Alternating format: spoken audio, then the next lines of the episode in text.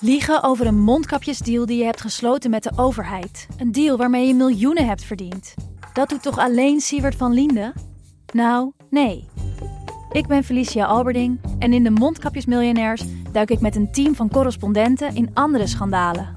Want wist je dat Siewert helemaal niet uniek is? Luister de Mondkapjesmiljonairs in je Podimo-app. Of ga naar podimo.nl slash mondkapjes. En probeer Podimo 30 dagen. podimo.nl slash mondkapjes. Vind je dit een leuke podcast? Luister dan ook naar Veldheren Historisch. Die maak ik, Mart Kruif, samen met mijn zoon en geschiedenisleraar Tom de Kruif. Je hoort het al, wij doen dingen die je bij andere podcasten niet hoort. Oftewel, to boldly go where no one has been before.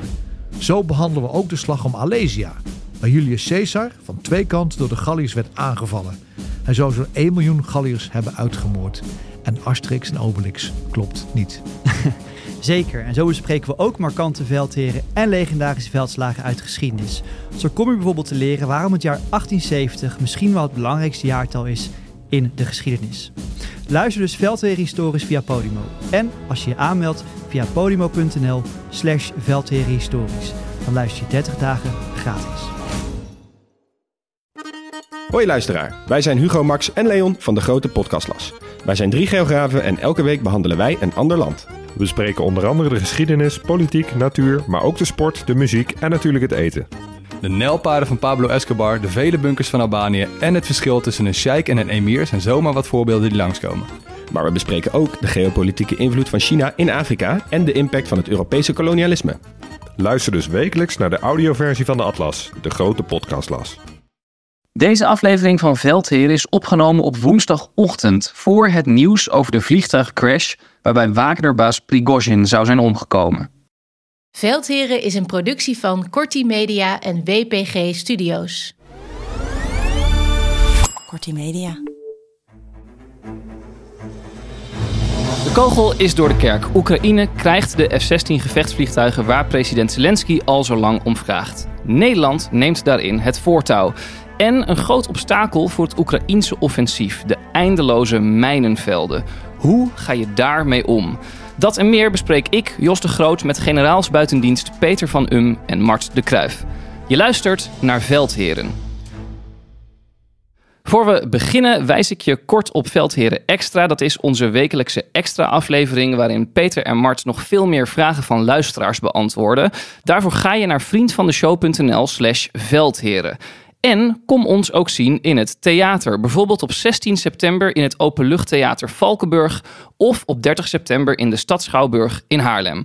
Kaarten voor die eerste twee avonden zijn nu te koop via de website van het theater of kijk op kortimedia.nl slash live. En hopelijk zien we je in het theater. Dan gaan we naar het slagveld. Wat zien jullie op de grond gebeuren en is er eigenlijk iets veranderd ten opzichte van vorige week? Ja, mogelijk wel.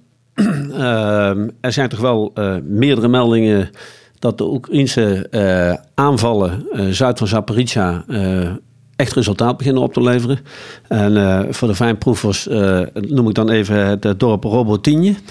Ehm, het ziet er nou uit dat ze daar toch wel door een eerste verdedigingslinie van de Russen heen zijn. En de Russen praten zelf over flexibele verdediging opeens. Uh, nou, het woord flexibel heb ik nog niet gelijk aan de Russische strijdkrachten gekoppeld, maar nu komen ze er zelf mee. En uh, er zijn eerste berichten dat het zou zijn dat ze nu dus wat meer mogelijkheden krijgen om tempo te maken, omdat ze door die grote eerste mijnengordel heen zijn. Nou, ik ben daar nog wat voorzichtig in. Want de Russen, als ze nog voorraden aan mijnen hebben, hebben natuurlijk de tijd om gewoon het weer helemaal dicht te spijkeren in de volgende uh, gordel met mijnen. Maar uh, dat is wel het meest opmerkelijke, denk ik, wat er nu op de grond aan de hand is. Ja, er is wel een discussie, ook in de media. Uh, publiekelijk is er in de New York Times een ja. artikel waarin stond dat de Amerikaanse commandant der strijdkrachten, zeg maar, en de Britse commandant der strijdkrachten hadden gebeld met de Oekraïnse commandant der strijdkrachten dat hij niet zijn troepen moet verspreiden over het front, maar moet concentreren en een doorbraak proberen te forceren. Ik vind dat een beetje oud denken uh, zelf. Want ja, je weet als je concentreert jouw troepen op één plek, dat je heel veel troepen bij elkaar moet vegen om te kunnen inbreken, maar ook om te kunnen doorbreken, daar het vaker over had, en te kunnen uitbreken. Je wordt enorm kwetsbaar voor de Russische artillerie en de Russische luchtmacht. Dus ik begrijp dat ze het niet doen. Maar ook het feit dat je als commandant der strijdkrachten kennelijk als buitenlander probeert te adviseren hoe iemand zelf zijn eigen werk moet doen. Terwijl die het terrein waarschijnlijk veel beter kent en zijn mensen beter kent. Als het artikel waar is, is best wel opmerkelijk. En je ziet dat de strategie van zeg maar de honderd kleine stapjes in plaats van één grote stap best wel resultaat oplevert. Niet veel en niet snel, maar wel gestaag. Dat is eigenlijk uh, dat we zien. Dus ja, ik hoor wat uh, Mart zegt. En uh, ik ben het er ook mee eens. Maar uh, ik ben degene geweest die het woord ongeduld wel eens in de mond heeft genomen. En daardoor een luisteraar onmiddellijk op werd afgetikt. En terecht. Um, als dit waar is, dat die twee commandanten de strijdkrachten inderdaad dit gesprek hebben gevoerd met de Oekraïnse collega dan hoop ik niet dat dit een eerste duidelijk signaal is van het ongeduld wat in het Westen is aanstaan. Want het zijn natuurlijk niet onbelangrijke partners, Amerika en Engeland. Uh, want ja, wij kunnen wel ongeduld hebben, maar de Oekraïners kunnen geen ijzer met handen breken. En wij hebben hier al meermaals uitgelegd hoe belangrijk uh, het uh, gehecht, of hoeveel belang er gehecht wordt aan het individuele leven. En dat Oekraïne niet dat voortzettingsvermogen heeft wat de Russen hebben. Dus de Oekraïners gaan op verstandige wijze, denk ik nog steeds, uh, om met de situatie waar ze in zitten. En wij zullen als Westen, uh, mooi Duits woord, de Ausdauer moeten hebben. Hè, uh, om, om uiteindelijk de Oekraïners te blijven steunen. Nu, nu vroeg ik jullie vorige week van. Hè, is het Oekraïense offensief mislukt? Daar wilden jullie je niet aan wagen aan die, aan die constatering. uit een ander artikel afgelopen week van de Washington Post uh, die baseerde zich op inlichtingenbronnen en daarin werd gezegd: het belangrijkste doel van het Oekraïense tegenoffensief, namelijk het heroveren van Melitopol, dat gaan ze niet halen. Is dat iets wat jullie ook zien gebeuren of is het daar te vroeg voor? Ja, ik vind dat een beetje scorebord uh, journalistiek om met Co Adriaanse terug uh, te komen. Kijk, wij willen heel graag dat een offensief slaagt of niet slaagt, wit of zwart. Maar heel vaak, en de geschiedenis leert dat ook, is het oudste van een offensief is heel grijs volgens mij heeft Peter vorige keer nog het voorbeeld genoemd van Market Garden, wat tot Nijmegen kwam, maar niet tot Arnhem kwam. Is het dan een mislukking of niet? Dat is een aparte discussie. Maar, maar als, je, als je uitzoomt, zijn wel een aantal dingen staan gewoon vast. Rusland is nog steeds niet in staat geweest om het initiatief te hernemen ten opzichte van Oekraïne. Dat is één. Tweede is, Oekraïne maakt nog steeds, zij het weinig, maar gestaag terreinwinst. Melitopol is een zeer ambitieus doel als dat het doel is geweest. Want dan praat je echt over 80 tot 100 kilometer doordringen door de Russische linies heen. De vraag is of je dat redt. Maar de vraag is, waarom wil je dat bereiken? Dat wil je bereiken om de bevoorradingslijnen van de Russen overland af te snijden. Dat, daarvoor hoef je niet in Melitopol zelf te zijn. Dat kan ook met verdragende artillerie. Kan dat ook. Dus je moet altijd afvragen welk effect wil ik bereiken in plaats van een geografisch doel. En kan ik dat alsnog bereiken? Nou, ik zou zeggen, daar is de uh, jury is still out there. Ja, en laten we ook in ogen zou nemen dat um, de atmosfeer in Rusland, die uh, is toch licht aan het veranderen, lijkt het, zeg ik erbij. Ja, uh, we krijgen echt signalen dat uh, in Rusland nu mensen toch wel de balen beginnen te krijgen van de aanvallen die in Rusland zelf plaatsvinden met drones uh, en dergelijke. Uh, uh, we hebben net weer eh, een, een Russisch vliegveld wat is aangevallen, 200 kilometer van de Oekraïnse grens, waar een Tupolev is uitgeschakeld. De Krimbruggen worden regelmatig aangevallen. station in Koersk wat is aangevallen. Belgorod gisteren, als ik het goed heb. Ehm, en dat de Rus ja, in de social media begint men zich toch wel te bewegen en onvrede te tonen. En daarnaast zie je dat bij de troepen er in, uh, ook wel onvrede is over uh, tekorten of uh, oud materieel. Nu zou er weer sprake zijn van oude kanonnen die worden aangevoerd die niet goed functioneren. Um, dat telt allemaal mee en kan zomaar een keer leiden totdat de Oekraïners toch nog meer tempo kunnen maken. En volgens mij was die Tupolev zelfs toch 200 kilometer ten noordwesten van Moskou. Dus nog veel verder van. Nou, dan gaat hij Moeten ze even kijken. Een heel diep in Russisch gebied, dus opmerkelijk. Volgens mij uh, moeten we het gaan hebben over de F-16's. Afgelopen zondag toch wel, uh, voor mij in ieder geval, een verrassend bericht. President Zelensky in Nederland op de luchtbasis in Eindhoven. Uh, kijken jullie daarvan op eigenlijk? Nou, ik, ik werd zondagochtend wakker gebeld door Radio 1. Onder embargo, je mag niks zeggen, maar Zelensky komt uh, deze kant op en ben je beschikbaar. Peter staat te knikken, dus kennelijk hetzelfde. Zelfs een telefoontje gehad. Ja, nou, nou, bij mij ging, ging de telefoon, uh, maar ik dacht, uh, het is wel goed met jullie. het is zondagochtend. ik heb gehoord, het is zondagochtend. Eh, dus dus, eh, dus even, even niet, sorry.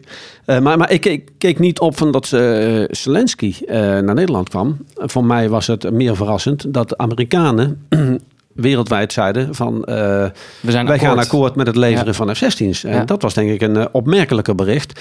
Niet dat het onverwacht was, maar eh, ja, het moment waarop, eh, wanneer zou het een keer gaan gebeuren? Want ze hadden eigenlijk al gezegd van, nou, je mag beginnen met trainen. Eh, dus ja, dan is het in de lijn van verwachting dat je toch op een gegeven moment ook het besluit krijgt dat je ze mag gaan leveren aan Oekraïne. En nou, dat hebben ze nu gedaan, dat is goed. En ik begreep dat er nu ook uitingen zijn van Amerikaanse, een vrouwelijke Amerikaanse generaal van de luchtmacht. Die heeft gezegd dat eh, eh, zij zijn ook bereid om te helpen met het eh, opleiden. Waarom is, denken jullie nou dan nu dat moment aangebroken dat de Amerikanen zeggen het mag? Ja, ik, ik schat in dat het in Amerika meer ehm, kijken was van wat is een gunstig moment waarop wij het naar buiten kunnen brengen. En dat dat meer met de interne consumptie in Amerika te maken heeft dan met het conflict in Oekraïne. Nu neemt Nederland daar een prominente rol in aan. Want Nederland is, is samen met Denemarken zijn de eerste landen die daadwerkelijk F-16's gaan leveren. Wat vinden jullie eigenlijk van die voortrekkersrol van Nederland? Nou, ik, ik, ik vind dat prima. Nederland is een van de landen en wij financieren dat buiten de defensiebegroting om, voor de duidelijkheid. Dat is zeg maar extra geld wat we uitgeven. Wij zijn een, volgens mij staan we nummer 6 op de lijst van sponsoren van Oekraïne. Als we praten over militair materieel, want economische steun gaat natuurlijk grotendeels via de Europese Unie en daar dragen we ook aan bij. En dat vind ik prima, want deze oorlog is voor een gedeelte bepalend voor de veiligheid en de vrijheid van onze kinderen en kleinkinderen. Dat je daar je verantwoordelijkheid neemt, dat vind ik prima. Dus overigens wel in schrille tegenstelling tot de defensiebegroting, maar dat is weer een ander verhaal. Daar gaan we het niet over hebben. Die bewaren we even. Dus het is goed dat je die verantwoordelijkheid neemt. En we hebben ook de kennis en de expertise om mensen te kunnen opleiden. Die hebben we ook. Hè. We- Wij kennen de F-16 door en door. Eh, we hebben ook veel logistiek van de F-16. Bijvoorbeeld in Woensdrecht, daar is een grote logistieke hub. Want je moet ze ook wel in de lucht kunnen houden. Dus het is logisch dat we dat doen. Ja, mee eens. En, en wat ik dan ook weer mooi vind is dat eh, Zelensky eh, komt naar Nederland en Denemarken. Maar eh committeert min of meer ook de Grieken gelijk eraan. Ja, hij, hij snapt het donders goed. Maar hij is ook bezig met die verdere toekomst. Ja. Want hij gaat ook naar Zweden. En begint bij de Zweden de gesprekken over het Zweedse vliegveld de Gripen. Ja. Omdat hij ook wel begrijpt dat hij met die F-16's eh, nog niet voldoende heeft om echt ja, volledig aan de, de Russen te kunnen weerstaan. Dus ja, hij, hij is voortdurend toch bezig met de druk erop, hè? toekomst. En, en, en dat, dat vind ik wel eh, ja, heel knap van hem. eh, want de, de druk op hem moet heel erg groot zijn. Ja. En de taakverdeling is wel helder. Hè? Hij laat eigenlijk het oorlog voeren aan zijn militairen over. En hij bespeelt het buitenveld, omdat hij heeft gezien... strategisch is de steun voor Europa... zeker gezien wat er in de Verenigde Staten staat gebeuren met de verkiezingen... is cruciaal voor het voorbestaan van Oekraïne. Dus daar richt hij zich primair op. Ja. Dat is volkomen logisch. Over die F-16 kregen we meerdere luisteraarsvragen eh, ingestuurd. Eh, laten we naar de eerste gaan, die is van Dennis Robol. Hij schrijft ons: Gaat de F-16 überhaupt nog helpen? Aangezien het allemaal erg lang duurt voor ze geleverd en gevlogen kunnen worden. Is het geen mosterd na de maaltijd? Ik denk een vraag die heel veel mensen hebben. Nou ja, als je kijkt naar de inspanning die Zelensky doet om het allemaal eh, te krijgen, dan is het antwoord nee. Ehm, had hij ze eerder willen hebben, is het antwoord ja. Maar je ziet hoe blij de Oekraïners zijn dat ze nu die toezegging hebben. Ze snappen ook donders goed dat je je vliegers, want daar hebben ze in ieder geval van, dat je die goed moet opleiden. Want je moet ze eh, wel een, eh, een reële overlevingskans geven. Ehm, dus ja, ze gaan helpen. Ja, het had eerder gemoeten. Eh, en de Oekraïners moeten nu heel goed gaan nadenken hoe ze die F-16's gaan inzetten. Maar dit gaat natuurlijk een lange oorlog worden. En in die context zien we dat de Russische luchtmacht eigenlijk nog steeds grotendeels afwezig is. Wordt wel ingezet, maar op afstand. Eh, nou, dan is het heel belangrijk dat je F-16's krijgt. Want daar kun je eigenlijk twee dingen doen, of eigenlijk drie. Je kunt daar tijdelijk en plaatselijk luchtoverwicht mee bevechten. Dat wil zeggen dat je de baas bent in eh, de lucht. Maar dat betekent ook dat je troepen op de grond een beetje vrij te verhandelen krijgen. Die hoeft niet steeds over de schouder te kijken of er een Russisch vliegtuig boven hangt. Het tweede is, je kunt helpen met de luchtverdediging. En dat kun je heel snel doen. Dus als Kiev wordt aangevallen of Odessa wil aanvallen, dan heb je de middelen om bijvoorbeeld drones uit te kunnen schakelen. En het is een heel flexibel wagen ook om offensief te gebruiken. Want je kunt de ene dag kun je naar Kharkiv kut inzetten en de andere dag kun je het bij in de omgeving van eh, de Krim kunt inzetten. Alleen je kunt het niet op Russisch eh, grondgebied inzetten. Tenminste, wij denken allemaal dat daar een soort caveat, een beperking op ligt dat je dat niet mag doen. Ja, even, technisch kan dat. Dus, ja, hè? technisch kan dat. Maar ik denk wel even goed moeten realiseren dat het ook om massa gaat. Het gaat ook om massa. Hè. Je kunt niet als je twee F-16's met twee geoefende vliegers hebt, kun je ze inzetten. Je zult ze echt ook met massa moeten inzetten om ze goed te kunnen inzetten. Maar is, is zo'n luchtoverwicht, is dat een realistisch scenario? Want je zegt zelf, nou, we hebben de Russische luchtmacht nog niet super actief in actie gezien. Eh, is het niet een hele logische rekensom dat we die gaan zien op het moment dat er boven Oekraïne ook eh, F-16's in de maar, lucht hangen? maar daarom zeg ik ook heel nadrukkelijk plaatselijk en tijdelijk. Daar waar jij het kiest. Want je kunt nooit, zeker niet ten opzichte van de Russische luchtmacht, een permanent luchtoverwicht hebben. Dat is onmogelijk. Dat gaat je niet lukken. Maar je kunt wel zeggen, als je bijvoorbeeld zegt, ik ga morgen door het mijnenveld breken, om daar te zorgen dat je daar dan boven hangt met kisten. Dat kan wel gedurende een paar uur. En dan heb- bied je eigenlijk al voldoende ruimte aan de commandant op de Om, grond. om dat even inzichtelijk te maken. Je bent bent natuurlijk een jaar eh, commandant in Afghanistan geweest. Hoe ging die samenwerking met, eh, eh, met, de, met de luchtmacht toen? Nou, de luchtmacht heeft zeg maar een soort 24 uur planningscyclus. Dus je moet wel van tevoren weten wat je wilt. Dus niet zoals je nu even opbelt naar een vliegbasis, gooi een bommetje op Kharkiv, dat werkt niet. Dat moet worden voorbereid. Is een planningscyclus van 24 uur. En in Afghanistan deden we vooral steun aan grondtroepen. We noemen dat close air support. En wat we eigenlijk wilden is dat elke eenheid die op de grond aan het vechten was, binnen acht minuten een vliegtuig boven zich had hangen of een helikopter boven zich had hangen. Want dat betekende meestal het einde van het gevecht. Nou, we hadden daar zoveel kisten op een gegeven moment, vliegtuigen dus. Dat we eigenlijk in dat hele jaar nooit een probleem hebben gehad. Dus je ziet dat we heel goed waren om zeg maar de luchtsteun te integreren in het optreden op de grond. Ja, toch even aanvullen. Want in de planning is het het verhaal wat Mart eh, vertelt. Maar als er opeens een hoog prioriteitsdoel komt, ja, dan kun je die planning nog steeds wijzigen. En daar Wat, is een hoog prioriteitsdoel? Nou ja, als je opeens ziet, eh, zeg maar in de Oekraïnse situatie, dat opeens inlichtingen komen dat er een, eh, een munitiedepot ergens zit, of dat er een trein ergens rijdt met een heleboel voorraden, en, je bevestigt dat, en had je niet in je planning staan, dan is de luchtmacht ook wel zo flexibel dat ze zelfs een vlieger in de lucht kunnen derouteren en zeggen van het wordt nu dat andere doel. En misschien heeft dan zelfs die vlieger niet de juiste bewapening bij zich om met de beste manier dat doel aan te vallen. Maar dan doet hij het maar op een, eh, op een minder goede manier. hè, met, de bewapening die hij heeft. Dus zo flexibel is, de, is het luchtwapen absoluut. Dat moet je ze absoluut nageven. Uh, Punma is ook volkomen terecht. Daarom zeg ik ook, zonder massa gaat het ook niet helpen. Dus je moet je afvragen of de 60 kisten van Nederland en Denemarken, die niet allemaal vliegen op een dag, hè, ook al heb je geen vijand, of dat genoeg is. En daarom is Zelensky natuurlijk ook bezig, daarom noemt hij ook Griekenland. En hij gaat ongetwijfeld ook naar andere landen toe om veel meer massa te genereren. Aan 60 vliegtuigen gaan niet de game changer worden. Gaat wel een positief effect hebben, maar gaat de oorlog niet van. Dan praat je echt over honderdtallen over F-16's. Dat is het aantal. En, en we hebben het nu met name over het vechten tegen Russische vliegtuigen. En het steun aan de grondtroepen. Maar eh Mart heeft ook dat woord luchtverdediging al genoemd. En ik denk dat daar momenteel heel veel prioriteit voor eh, de Oekraïners zit. Ehm, en dan moeten we even uitleggen. Je hebt twee soorten van luchtverdediging. De grondgebonden luchtverdediging. Dat zijn dus allerlei systemen die op de grond staan en zorgen dat alles wat in de lucht vliegt eruit wordt geschoten. Eh, dan heb je het van, eh, van mitrailleurs naar eh, kanonsystemen, naar uiteindelijk raketsystemen. Nou, er zijn er veel genoemd in dit, kader van dit conflict. De twee Patriot-systemen die aan Oekraïne zijn geleverd. De, de Hawks, de NASAMS. Dat zijn allemaal systemen die vanaf de grond met raketten dingen uit de lucht halen die ik genoemd heb, dat zijn met name de systemen die je nodig hebt om die snelle Russische raketten, kruisraketten en dergelijke, om die uit de lucht te halen. Want die gaan gewoon verdomde hard en dat kun je met mitrailleurs en kanonnen eigenlijk niet voor elkaar krijgen. Maar ja, Oekraïne is heel groot. En je kunt niet overal die grondgebonden systemen neerzetten. Dus wat heb je nodig? Je hebt eigenlijk vliegtuigen nodig die je heel snel, hè, dat is die flexibiliteit van de luchtmacht die je heel snel kunt ja, routeren naar een luchtdreiging van een kruisraket of een vijandelijk vliegtuig wat nog raketten moet afvuren. Uh, en die moeten dan uh, die dingen aanpakken. En ja, de Oekraïne heeft moeite met kruisraketten. En uh, Rusland heeft zelfs maritieme raketten die ze inzetten op landdoelen in Oekraïne. Die gebruiken ze. Dat zijn allemaal van die dingen die heel moeilijk te, te vangen zijn, om het zo maar zeggen. En dat kun je beter met die F-16's.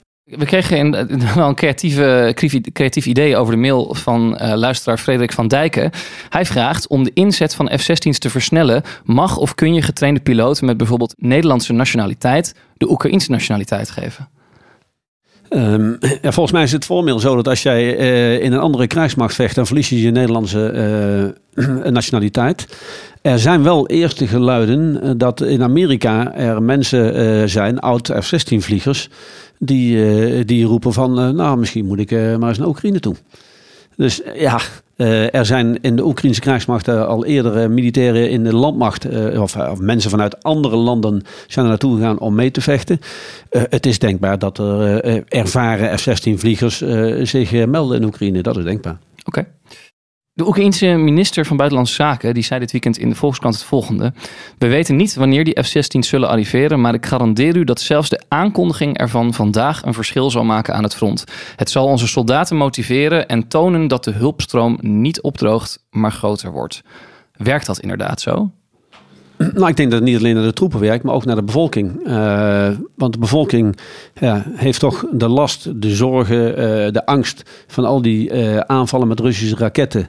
Eh, en die zien dat eh, ja, in ieder geval hun overheid eh, alles aan doet om eh, spullen te krijgen om die tegen te houden. Dus eh, ik denk dat het ook in de bevolking werkt. Mhm. en, en, en op de grond bij soldaten die. Ja, bedoel, we hebben het wel over een, een periode van maanden hè, dat Kijk, ze er pas de zijn. motivatie van de soldaat in de loopgraaf, hebben we wel vaker gezegd, die zit vooral bij zijn buddy. Hè? En, en niet bij, eh, bij eh, wat hogere doelen. Maar het is natuurlijk wel, de, de kern wordt wel geraakt hierbij. Want waar Oekraïne bang voor is, en het is de tweede keer dat we het zeggen, maar dat is echt zo, is dat de steun uit de Verenigde Staten gaat opdrogen vanwege de verkiezingen die daar naderen. En dat Europa, dus dat ze volledig afhankelijk worden of meer afhankelijk van de steun vanuit Europa. Eh, als die steun er niet is of die neemt af, dan gaat dat natuurlijk een grote impact hebben uiteindelijk op de gevechtskracht van Oekraïne.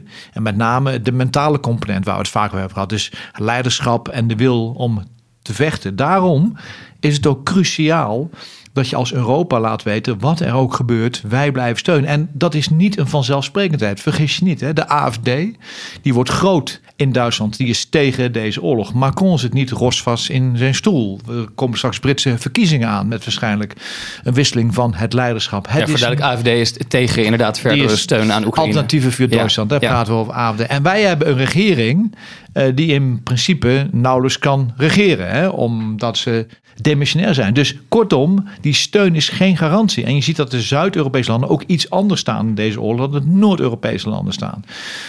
Dus wat de cruciale vraag aan Europa eigenlijk is, is hoe gaat Europa om met deze oorlog en wat betekent deze oorlog voor de toekomst van een veilig Europa? Dat is de cruciale vraag. Eigenlijk kun je zeggen dat de verkiezingen in Nederland twee cruciale thema's kennen: klimaat en deze oorlog.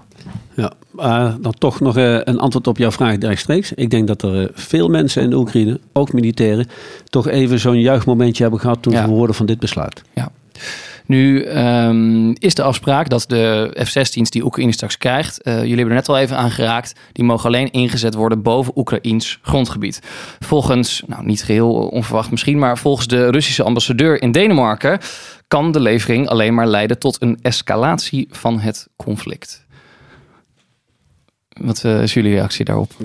Ja, nou, ik, het verbaast mij, want het was even stil nadat het eh, besluit bekend werd gemaakt. Was het even stil aan de Russische kant.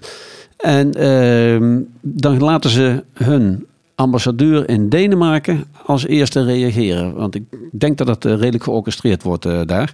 Eh, misschien, misschien weten ze nog niet helemaal hoe ze hiermee om moeten gaan. En eh, ja, deze man zegt dat, eh, dat er een escalatie plaatsvindt. Ehm, ja, ik snap de Russische retoriek, maar wie escaleert hier nou? Wie is nou begonnen? Ja, mee eens, Mart? Ja, en wie escaleert naar een totale oorlog met Mhm. de graandeal? Ik bedoel, dat is ook natuurlijk eh, Rusland. Of wie heeft afgelopen winter geëscaleerd met het aangrijpen van het energiesysteem van de Russische steden? Ik bedoel, dat is een hele beetje een rare discussie. Maar het laat wel zien dat ook de Russen goed hebben onderkend dat Europa cruciaal gaat worden in deze oorlog.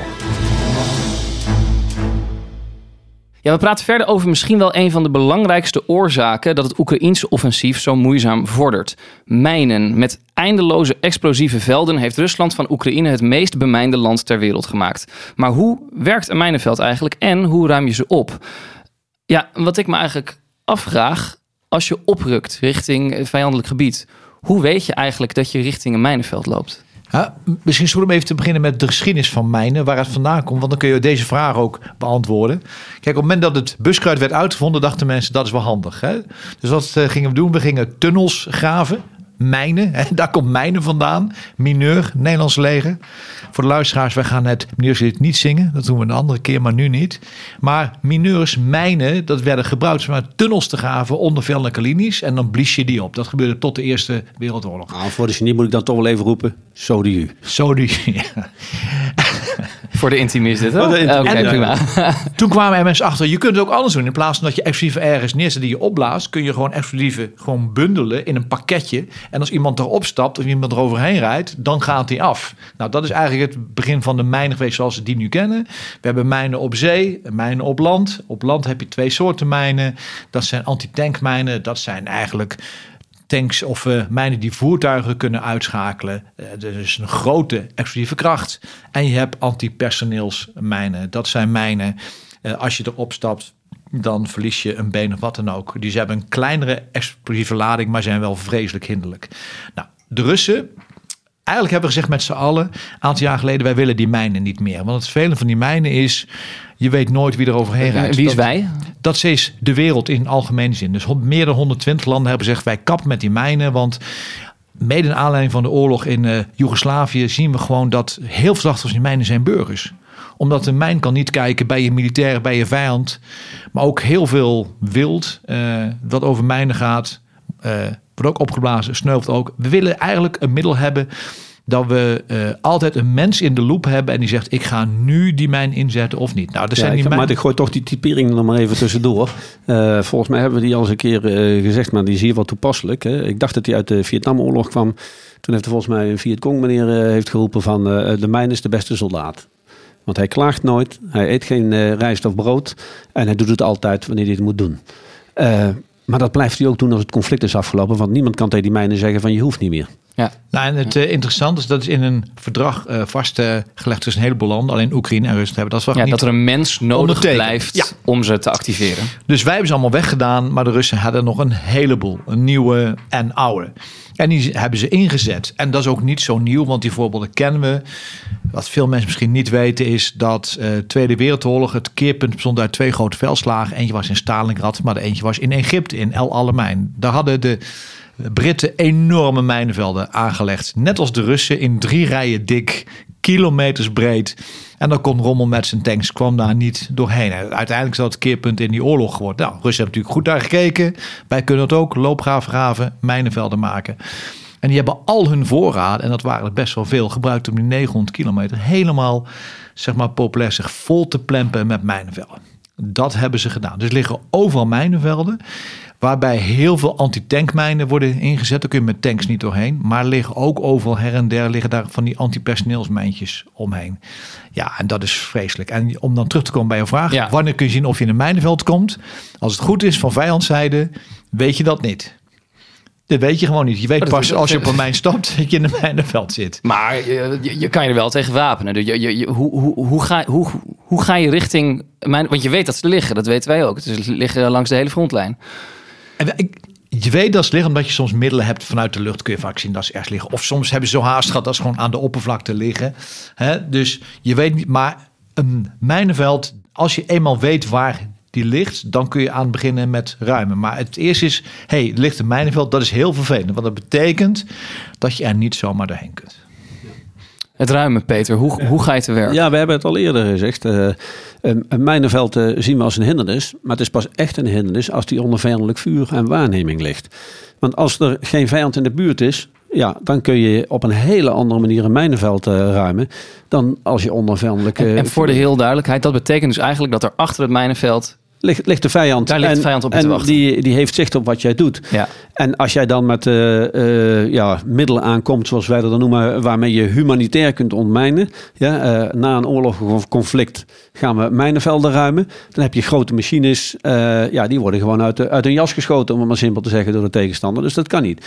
Dus dan komt het uiteindelijk neer op of eh, zo'n slang met explosieven erin. Dan blaas je een heleboel mijnen aan de kant. Sommige ontploffen, maar je weet dat er een aantal nog steeds blijven liggen. Eh, en ik dacht dat jij net, Mart, eh, in het voorgesprek 10% noemde of zo. Zo ongeveer. ja. Eh, nou, maar in ieder geval, er 10% blijven, blijft liggen. Ja, 10% blijft dan toch liggen en, en ja, die dingen functioneren. Maar dan heb je wel 90% aan de kant eh, gedouwd. Dan heb je een gang door het mijnenveld gecreëerd, om het zo maar te zeggen. Ja, en dan kun je beter niet voor het voertuig zijn.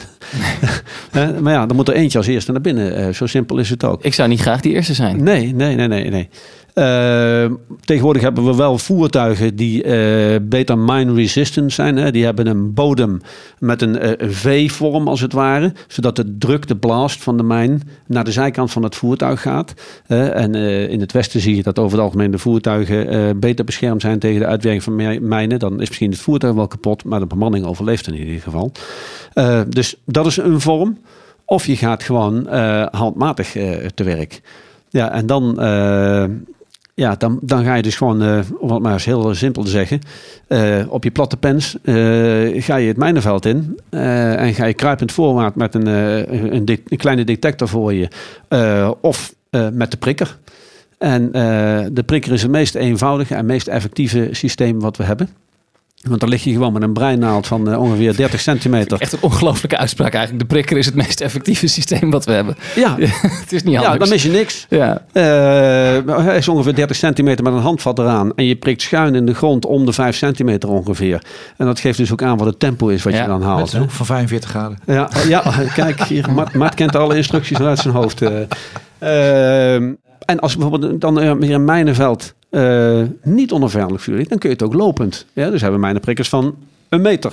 Eh, en dan maak je weer iets meer dus dat je op je, op, je, op je buik ligt, om het simpel te zeggen.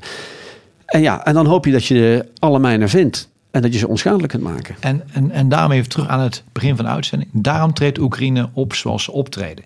Ze, hebben, ze kunnen zich niet permitteren om met groot geweld door zo'n mijnenveld te gaan breken. Want het gaat misschien lukken, maar het kost ze ontzettend veel verliezen. Dus ze hebben een andere methode gekozen. En dat is eigenlijk dat ze die waarneming op het mijnenveld, dat, ze- die gaan ze uitschakelen. Dus ze gaan de loopgraven beschieten, dat niemand meer kan zien wat gebeurt er op mijnenveld. Ze gaan de artillerie gaan ze beschieten, de kanonnen en raketten in de diepte staan en op zijn mijnenveld kunnen gaan schieten. Dus eigenlijk scheppen ze de voorwaarden voor hun soldaten dat ze dan relatief ongestoord mijnenprikkend voorwaarts kunnen en uiteindelijk relatief veilig door zo'n mijnenveld kunnen. Maar je kunt wel voorstellen, dat kost veel meer tijd als dat je al materiaal op een grote hoop gooit door zo'n mijnenveld rijdt, de helft moet achterlaten en kunt doorgaan. Hè? Dus ook het, die aanwezigheid van al die mijnenvelden dwingt ook Oek- de eh Oekraïnse leger om goed na te denken van wat is nou het concept wat we moeten hanteren. En dat is cruciaal. Ze kunnen zich gewoon geen verlies permitteren. Want aan het einde van de dag gaat dit een lange oorlog worden. En Rusland heeft 144 miljoen inwoners. Oekraïne heeft 44 miljoen inwoners. Cijfers afgelopen week van de Amerikanen zeggen dat in totaal al 500.000 mensen zijn eh, gewond of gedood. 120.000 Russen dood, 70.000 Oekraïners bij benadering. Ja, Russen kunnen dat langer volhouden dan Oekraïne dat kan volgen. Dus je moet ook goed kijken, wat voor tactiek moet ik hanteren gezien het strategische doel wat ik wil bereiken. En als je oorlog wilt volhouden, dan moet je naar andere technieken toe die misschien minder conventioneel zijn als dat Peter en ik hebben geleerd, maar wel effectief zijn. Dus dan maar beter 100 kleine stapjes dan een grote stap. Dus jullie zeggen, jullie begrijpen het ook wel dat ze voor deze manier van optreden kiezen. Zeker. En ehm, was het nou maar zo, zoals ik net vertelde. Want ik hoop dat de luisteraars bij dat mijne prikken langzamerhand een beetje zweet op hun voorhoofd beginnen te krijgen. Maar dit is het, eh, eh, het eerste deel van het verhaal pas. Want we hebben namelijk ook eh antipersoneelsmijnen ehm, die aan een, struikeldraadje vastzitten. Zo'n draadje wat je bijna niet ziet. Als jij bezig bent lopend of liggend om te prikken, ben je heel erg gefocust op dat prikken. En heb je misschien dat draadje niet in de gaten. Ja, en dat draadje zit dan vast aan een andere antipersoneelsmijn. Eh, en je hebt bijvoorbeeld mortiermijnen, die poppen op als je dat draadje aanraakt. En die springen in de lucht. Want dan is de scherfwerking beter. Dan ben jij en je maatjes zijn gewoon de pineut. Ja, we hebben eh, antipersoneelsmijnen met zo'n draadje. Die, in een, die staan iets boven het maaiveld, boven de grond. En die schieten allemaal schroot als het ware af in een bepaalde richting. En dan ben jij dus weer de pineut. En dan zie je ook hoe dun het verschil is tussen een mijn en een wapen. Want je hebt van die Claymore-mijnen. Dat zijn eh, een beetje eh, eh, halfronde eh, eh, schotels. Die zet je boven het maaiveld neer, doe je zo'n touwtje aan en die schiet dan een hoop rotzooi af in de richting van het touwtje. Dat is een mijn. Als je echter dat touwtje naar achteren doet en je zet er een mens achter en die, en die ziet een tegenstander en die trekt aan het touwtje, dan is het een wapen. Heb je het verschil nog, Jos? Ik luister, ja, nee, ik, be- ik, be- ik begrijp het zeker. Ja. Ja. Dus die Claymore mijn, daar hebben we van z'n allen, met z'n allen van gezegd, dat mag niet meer. Ja. Maar datzelfde ding, als je het touwtje een mens erachter zet die een besluit neemt van we gaan hem nu inzetten, dan is het een wapen. En al die rommel, al die verschrikkelijke dingen kunnen dus in een mijnenveld zitten. En dat maakt het zo heel erg moeilijk. Het is niet simpel prikken. Je moet er voortdurend je omgeving in de gaten houden. De meeste van de mijnenvelden liggen er al een tijd. Dus die zijn inmiddels een beetje overwoekerd. Dus je kunt heel erg moeilijk zien waar die ligt. En je kunt niet dan op een gegeven moment niet anders dan om de 5 centimeter prikken. En misschien goed om even toe te voegen, ook voor de militaire luisteraars met de geschiedenis in eh, de krijgsmacht. Wij moesten Mijnveld altijd registreren. Dat je precies in de kaart, in het veld kon zien waar mijnen lagen. Tot en met voor de luisteraars de grillige buitenrand. Eh, alleen de Russen hebben heel veel mijnenvelden niet geregistreerd. En dat betekent dat het ruimen van die mijnenvelden, als dit conflict is afgelopen, nog ontzettend veel tijd gaat kosten. Want je weet globaal waar ze liggen, maar je weet niet precies eh, waar ze liggen. En dat gaat nog decennia eh, de economie van Oekraïne beïnvloeden. Want het zijn gewoon gebieden waar je echt jarenlang niet in kunt. Ja, de grillige buitenrand hebben mensen misschien hele rare, rare beelden. maar eh, wij leerden in ieder geval om in systeem een mijnenveld te leggen. Maar het is altijd lastig te zien eh, waar begint dat mijnenveld. Als je dat aan het systeem houdt, ja, dan weten ze oké, langs deze rand loopt die. Dus wat deden we? Een beetje gemeen. Ja? We legden gewoon ja, ex- eh, hele rijen voor het mijnenveld uit en een beetje in schuine randen. Zodat je nooit precies weet waar dat mijnenveld nou begint en, eh, en waar, die, waar geen mijnen liggen. ja. Dat was de grillige buitenrand. Voor die les had ik 62 punten volgens mij. Maar Dat is veel, 62? Niet Nee. zo? Nee, oké. Nee, sorry. Luisteraar R. Buitenhuis die eh, stuurt ons via de mail een, een linkje van een blog waarin wordt omschreven dat Oekraïnse militaire innovators hebben ontdekt dat mijnen die overdag door de zon worden verwarmd, s'nachts als witte stipjes te zien zijn op beelden gemaakt door drones met warmtecamera's. En hij vraagt hoe succesvol eh, kan deze strategie zijn in het tegenoffensief? Dus dat je inderdaad s'nachts gaat kijken waar liggen die velden. Is dat een, eh, een handige manier om ermee om te gaan? Ja, mits de mijnen niet te diep zijn ingegraven. Dus als je een haastig mijnenveld hebt eh, gemaakt en je moet zeg maar, de mijnen aan de oppervlakte leggen, dan kun je zien, dit is een mijnenveld, dan kun je ze ook zien. Waarom? Die zon schijnt en als het afkoelt, krijg je temperatuursverschillen. Aan de hand van grond absorbeert warmte anders dan een mijn. En als je een warmtebeeldcamera hebt en die werkt eigenlijk op het onderscheiden van warmte, daardoor geeft hij een beeld, dan kun je mijnen liggen. Maar dan moeten ze wel relatief dicht tegen de oppervlakte liggen en niet diep zijn ingegraven, want dan valt het voordeel weg. Je, je hebt dus een hele goede indicatie waar mijnen liggen. Maar dat wil niet zeggen dat er niet ergens anders nog meer liggen of net iets dieper liggen. Eh, maar maar het, het helpt uiteindelijk bij het eh, ondervinden van waar zitten mijnenvelden en, eh, en waar liggen ze. Eh, maar je mag er niet blind op gaan. Hoe, hoe bepaal je eigenlijk wie diegene is die voorop loopt?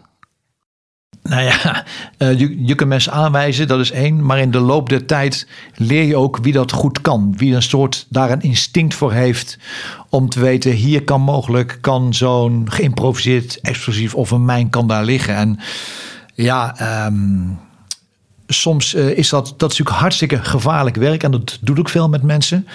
Ik weet nog, toen ik in eh, Afghanistan zat, toen was er een, eh, een forward operating base, dus een buitenpost. En die heette Sengin, waar er ongeveer 400, 500 Britten zaten. Daar kon je alleen per helikopter komen. Die was omsingeld door de Taliban. Dus je moet heel snel uit de helikopter stappen, als werd je beschoten. Eh, deze eenheid had al heel veel doden te betreuren gehad. In een heel moeilijk gebied. Als je daar het gebouw uitging, was je eigenlijk al aan het vechten. En ik sprak daar met een jongen die kwam uit Zuid-Afrika en die diende bij die eenheid. En hij zei dat hij net zijn negende geïmproviseerde bermbom had gevonden die dag. Eh, die dag. Die dag. En hij zei, eh, sir, yeah, I just applied for another job because I think I'm running out of luck. Hij had net gevraagd om een andere baan, want hij dacht negen ID's gevonden, die geïmproviseerde bermbommen. Ik denk dat mijn geluk nu op is. Ja, dus zo werkt de mijn in het koppie. Ja. Maar je ziet gewoon een, eh, in, een, in een groep, een militaire groep, dat is negen of tien mensen. Dan zie je gewoon altijd dat er eh, eh, ja, twee of drie gewoon beter zijn in, eh in pointman of eh, voorste man, hoe je het ook noemen wilt. Die Eh, voorop lopen. Ja, want iedereen is scherp. Daar gaat het niet om. Maar sommigen hebben er toch een beter oog voor van... wacht even, zie ik nou iets bewegen achter dat raam? Of zie ik dat hier de grond net omgewoeld is? Er zijn er gewoon, die hebben, die, die hebben daar meer talent voor. En, en ja, dan zijn het vaak toch die twee of drie... die ja, of uit zichzelf of door de sergeant worden aangewezen... om voorop te gaan.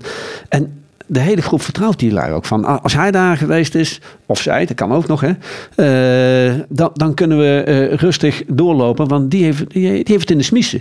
En, en dat vertrouwen van de groep zorgt er ook voor dat die twee of drie iedere keer weer hun verantwoordelijkheid nemen.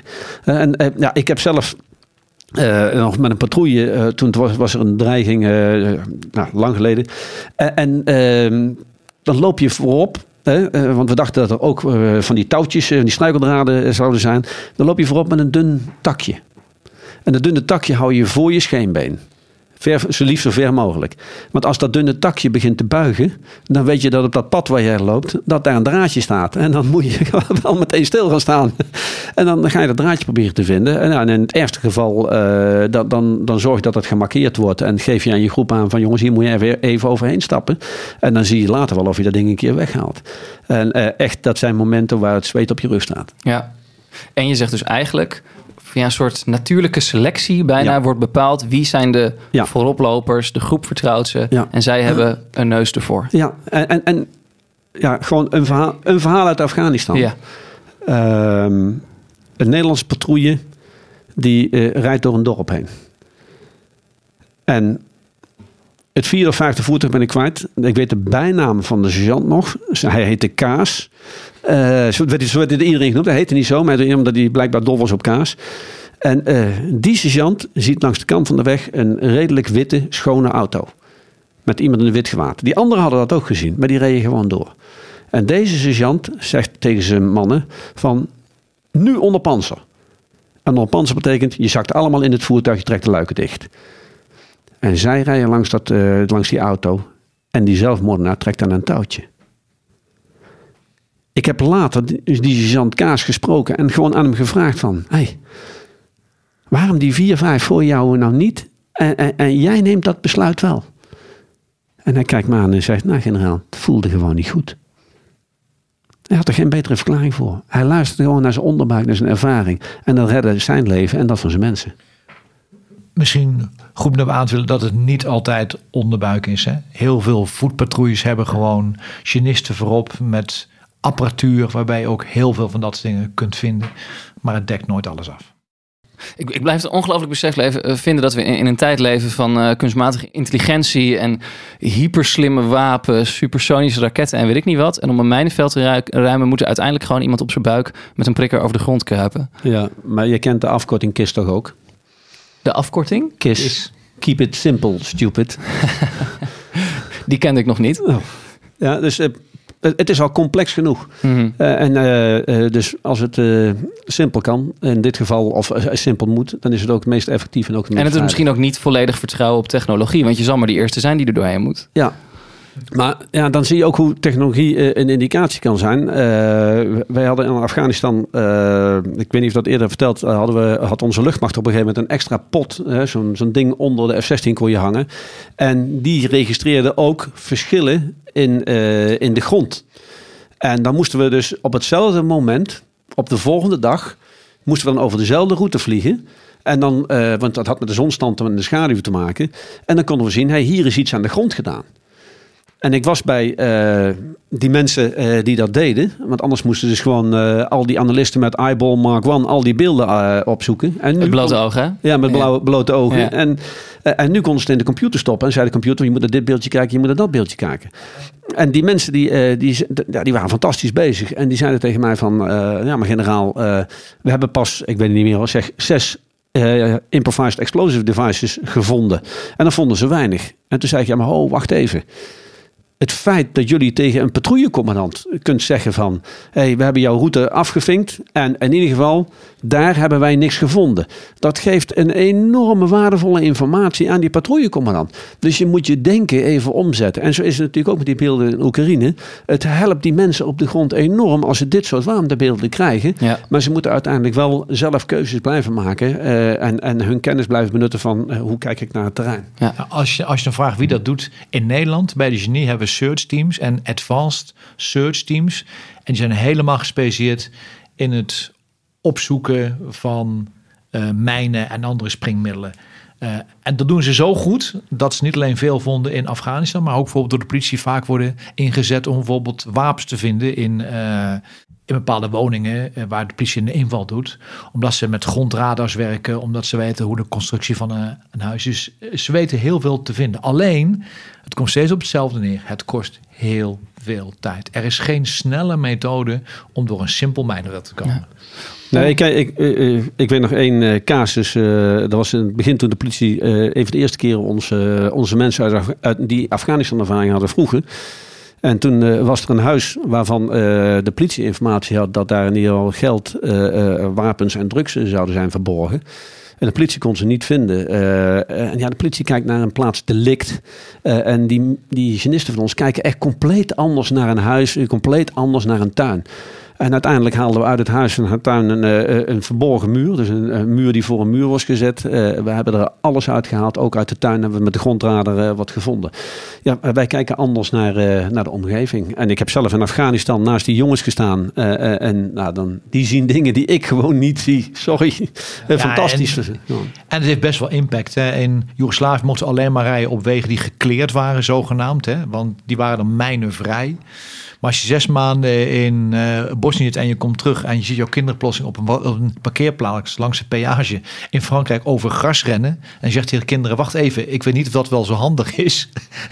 Dan zie je dat je nog in de adaptatiefase na een uitzending zit. Want je ging niet zomaar ergens lopen. Hè, je, heel je gedrag werd bepaald door mijnen. En je ging alleen maar daar waar het veilig was. Ergens anders ging je niet. Ja. Om ehm, de cirkel rond te maken, kan de F-16 een uitkomst bieden als het gaat om het omzeilen of het omheen werken van die mijnenvelden? Nou, ik zie de F-16 misschien dat, er, eh, eh, dat ze een verkennende rol kunnen spelen met inderdaad warmtebeelden. Dat zou misschien kunnen. Maar eh, voor de rest, ik zie niet de F-16's bijvoorbeeld munitie afwerpen om mijnenvelden te verontzijdigen. Dat zie ik niet zo gauw gebeuren. En er overheen vliegen en bijvoorbeeld de tegenstander erachter aangrijpen, zodat jij op je Maar buik door het veld zeker. kan? Ja. Dat zeker. Ik moet zeggen dat ik ook niet weet wat de eh, invloed van clustermunitie is op eh mijnenvelden. Weet ik allemaal niet. Maar zelfs dan nog zul je altijd mijnenprikkend voorwaarts eh, moeten gaan. Want je schakelt nooit alles uit. Het is een simpel, maar super effectief wapen. Eh, eh, Jos, je noemt hier wel een voorbeeld eh, wat toch wel eh, wat eh, voeten in de aarde heeft. Want als je ehm, tegen een mijnenveld aanloopt waar de, de tegenstander achter zit en die heeft invloed op jou, jouw werken in het mijnenveld en je wil het met een F-16 uitschakelen, dan heb je wel mensen nodig op de grond die zo'n eh, vliegtuig op het doel praten. Zo noemen we dat dan ook. En dat noemen we forward air controllers. En dat zijn eh, mensen op de grond die kunnen denken als een piloot. En die dan die piloot van eh, ja, belangrijke pot- eh, punten in het veld uiteindelijk naar dat doel toe praten. En dan gaat het van kerktoren naar dorp, naar eh, eh, spoorwegverbinding. Eh, want dat soort grote dingen heb je dan nodig. Van, ja, het gaat een beetje sneller daarboven. ja. En dat is niet makkelijk hoor. Dat is niet makkelijk. Nee, dat is een vak apart. Kortom, mijnenprikkend voorwaarts. Dan nog even, volgende week praten we natuurlijk weer verder. Waar gaan jullie op letten? Nou, ik ben wel benieuwd eh, hoe het bij Robotinje gaat, eh, zuid van Zaporizhia. En of de berichten nu inderdaad eh, bevestigd worden dat ze daar meer voortgang, of in ieder geval sneller voortgang kunnen boeken. We hebben het niet genoemd in het begin, maar de luisteraars moeten wel begrijpen dat over de hele frontlijn er nog steeds heen en weer gevochten wordt. Dan een offensieve actie van de een, dan van de ander.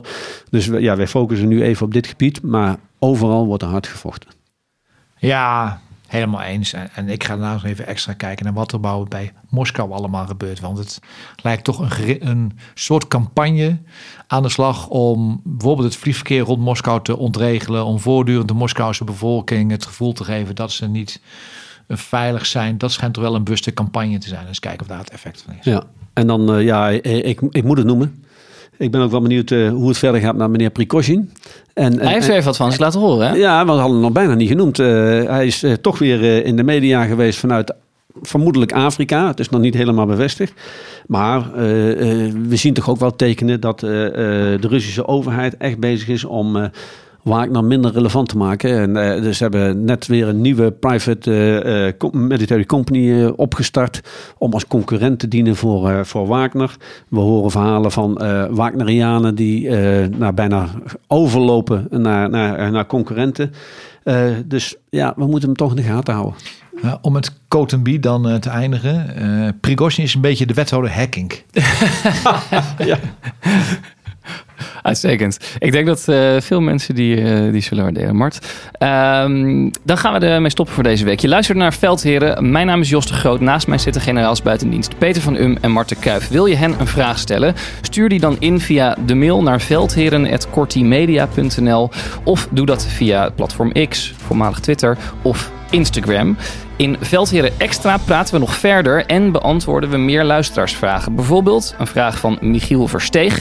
Hij wil weten, wat komt er na de F-16? Hoe kun je verder escaleren als je dat zou willen? Ben je benieuwd wat Mart en Peter daarover te zeggen hebben? Luister dan verder via vriendvandeshow.nl slash veldheren. Hopelijk zien we je daar. En natuurlijk tot volgende week.